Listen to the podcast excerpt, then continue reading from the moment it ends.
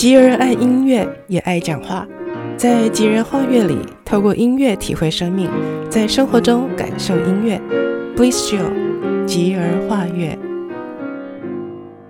嗨，欢迎你来到 Bliss Jill，跟我一起透过阅读以及音乐来体验生活。今天我们节目单元即将是最后一次的，跟大家来分享韩国作家李启周这个畅销百万本作家李启周他所写的《说话的品格》，把真心放入话中的二十四个练习这本书的最后一个单元。今天呢，也是要分享他的第四章。他在这本书分成了四个章节，各六个说话的练习。所以一共有二十四个练习。那我们今天呢，即将跟大家分享当中最启发我的是在其中第四章里面的第十九个练习，以及第二十一个练习，给我很大的启发跟学习。那么在第四章，它的标题呢，它用的是“好语气势不凡”。虏获人心，如获宇宙。哇，对，其实他这里说的好语，我相信如果您有听我前几个单元讲到这本书，还有我们我有提过，在我们 Bliss Jill 的前几个单元，也都利用这本书给我的智慧跟大家分享过。如果大家有刚好有听到的话，应该知道，其实这个李启周这位作家，他其实也是一个蛮沉静低调的人，所以他。他的他所谓的豪语，绝对不是说哦，一定要气势磅礴这样的豪语，而是在你的字词以及你的态度当中，就能够带出一种豪气、一种影响力。所谓的豪语是这样子的，他的豪语。好，那么我们在他当中的第十九课，呃，他的标题是转换跟道歉。这个单元要来分享。哦，听到转换跟道歉，特别是道歉，我想应该是很多人觉得，呃，好像有刺中你的心，因为在我们的生活过程当中，似乎我们都知道说，嗯，尤其是在社会上，或者是我们说工作职场上，不要轻易道歉，因为轻易道歉可能会让你有所损失，所以我们现在来探讨这个道歉这件事。那其实我们想，每天的生活当中，其实蛮不容易去避免到人际的冲突。其实这个世界上呢，李启周他的说法是，他是由自己，也就是我们自己，然后呢，还有另外是友善的他人，或者是不友善的他人，就是这三种人类来组成的。所以生活当中，你说没有冲突不容易了。那么现在就来举一个实例，真实的故事。就是在二零一二年的七月二十号的凌晨呢，美国科罗拉多州奥罗拉市的一间电影院传出了声响，那是什么？是枪响。一个不明人士他开枪扫射电影院里面，呃，连刚刚出生三个月的婴儿呢也没有被放过。哇，恐惧声、尖叫声占据了整座电影院。这个枪弹呢，还有这个怪汉，他他在这个电影院里面流窜，穿过了。无辜民众的身体跟心理，最后估计起来，统计起来呢是死伤人数总计是十二名，然后呢轻重伤有五十名。而那时候事发当时，电影播放的是一个首映，那就是电影《蝙蝠侠》系列的《黑暗骑士》。在那些事情发生之后呢，居然涌现了大量的人潮的这个。抗议已经抨击声呢，到处都写。我们知道现在社群媒体嘛，所以网络上到处都写说这一件事情是一个模仿犯罪。那么真正的蝙蝠侠，你必须出面道歉，给伤者安慰。其实我想。现在的我们来看这个事件以及舆论呢，一定会觉得，哎，这个演员他真是 躺着也中枪了。他只是参与演出，他只是一个演员，编剧不是他，策划制作也不是他，为什么是他还必须要出面道歉？那果然呢，那个时候，呃，电影公司他们经纪人都认为就是去风去避一避风头就好。通常这种事情都是这么处理的，所以他们当然是绝对不会愿意让当时候饰演这部片子的男主角 Christian Bell 来出面道歉。其实他们也很担心，说如果当时候呃，因为死伤人数太多，所以如果他出现，说不定他也还受到伤害。可是呢，这个演员他冷静了思考一段时间之后，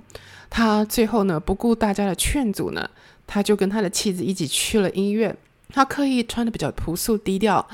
他握着每一个呃伤者的双手，声音很沉稳的安慰着他们，鼓励着他们。哇，他的每一个字句呢，因此就深深烙印在悲痛的家属的心中，然后慢慢慢慢的呢就发了笑。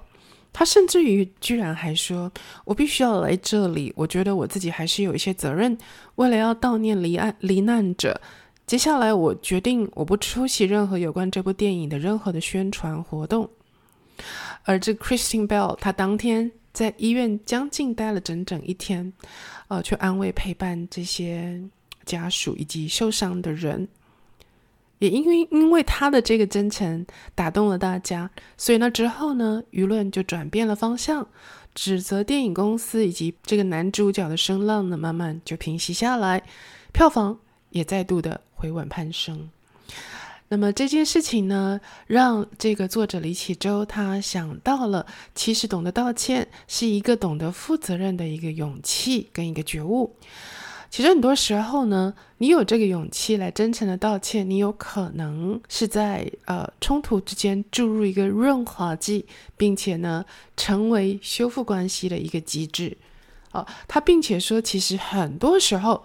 道歉认输，并不是代表你低头。而是你认同，意思就是说，如果以这个 Christine Bell 的他的例子呢，是他认同这些家属以及伤者的悲痛，以及他们的无奈，或甚至于他们的愤怒。因为我想，人在这么剧烈的痛苦的时候，有时候真的是没有办法用理智来思考事情，他们是情绪来左右、来主主导他们的思想的。所以他是认同他们的痛苦而造成的这种心情跟态度，所以他认为呢，他可以。作为一个转变的这个人，这个起头，所以他愿意来负这个责任。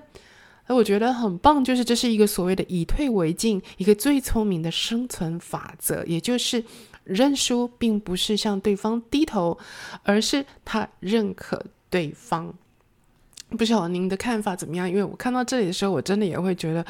嗯，有必要道歉吗？但是那些人的心情，谁来帮忙呢？啊，所以这是一个很了不起的做法。那你想，他当时候虽然在医院所说的话是沉稳的，而且是缓慢的，而且他其实就是那握着他们，陪着他们而已。可是他的那些简短的话，跟他其实温和的态度，却产生了气势不凡的好语。而这些气势不凡的好语，产生了莫大的影响力，以及后来的这个转折。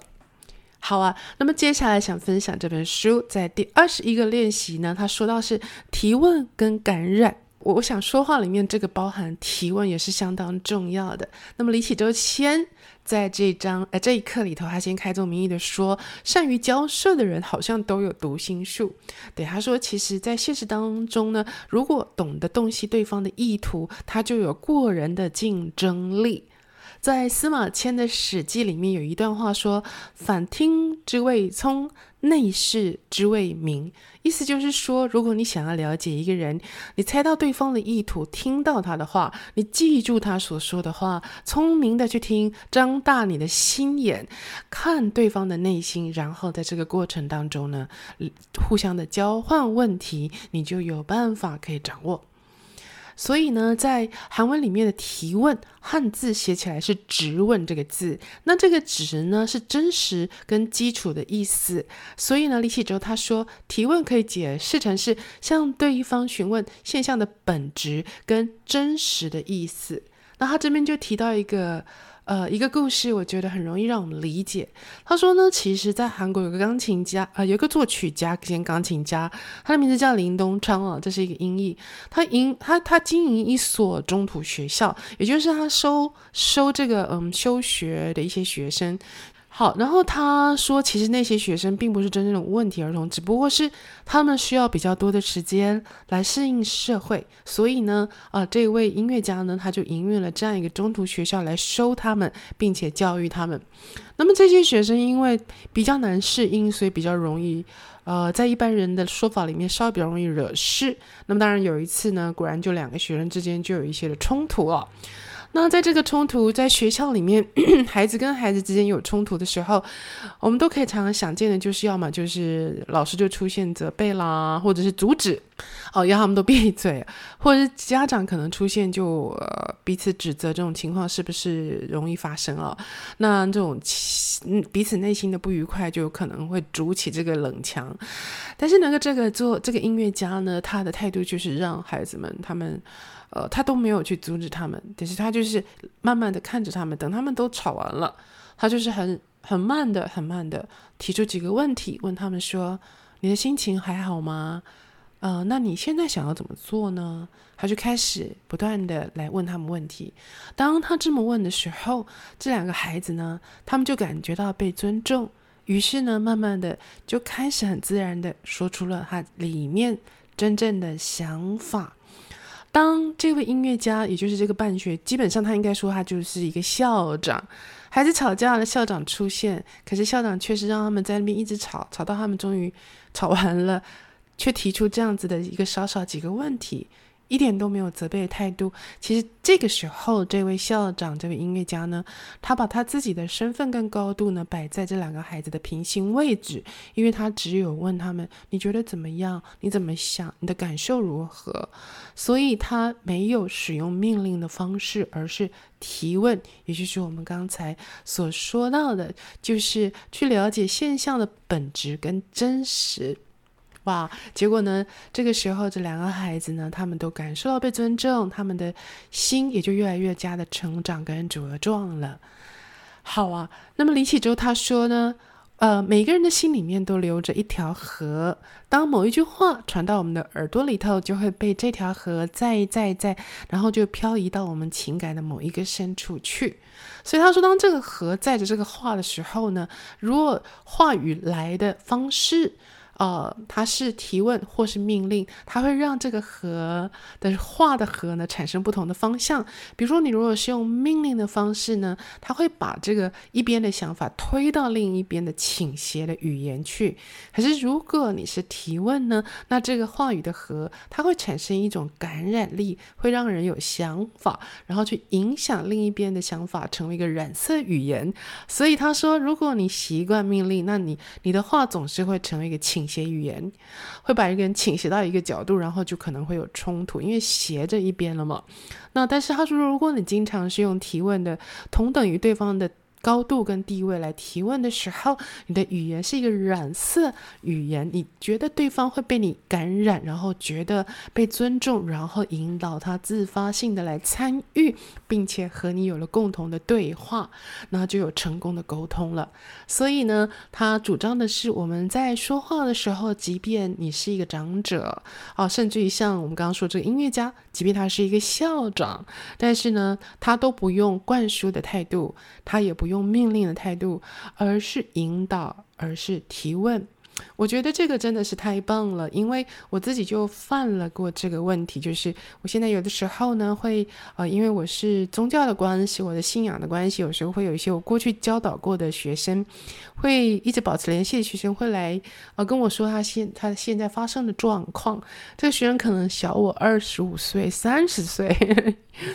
那 我会不小心还停留在我是他的老师的这个的立场跟角色，不小心呢，也许会用灌输的方式给予啊、就是下指导棋。所以我被李启舟的这个再次的提醒是，我们一定要用提问来跟每个人心中的秘密花园相遇啊。我特别特别呃欣赏他说的哦，他说。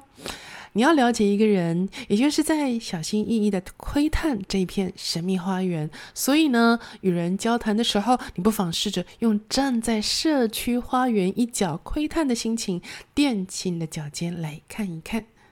哇，真的是很美。我们要学习，当别人有事情来跟我们谈的时候，一定要站在跟他平行的角。呃，立场跟角度呢，来提问，然后让对方感受到你的话语是一个染色语言。您同不同意呢？希望今天分享这最后一次说话的品格这本书的这个单元，能够带给你一丝丝的美好。那我们在音乐的部分仍然呢是专辑式的系列式的分享，也就是我们说话品格也同时分享了这个单元，它是一个大键琴的一个专辑。那这个专辑里面呢收录了不同的作曲家，但是都是用大键琴来演奏的音乐。那我们今天为大家选的这首曲子呢，它是一个你直直接跟你讲标题，你就可以跟着音乐呢感受到这个标题它所表达的。这首曲子是由 Louis Da Queen 他所写的《Le Coucou》，他就是用大键琴，大键琴的声音是很有弹性，然后声音是呃亮亮的，但是音量不大，让人觉得很舒心。那么《Le Coucou》它就是用大键琴这种拨奏的声音呢，来描写以及比喻杜鹃鸟儿它唱歌的声音，咯咯咯咯，这样的声音，我们来一起欣赏看看，希望你会喜欢，也同时再一次的谢谢您收听 Bliss Trio，那么我们就下一次空中再会。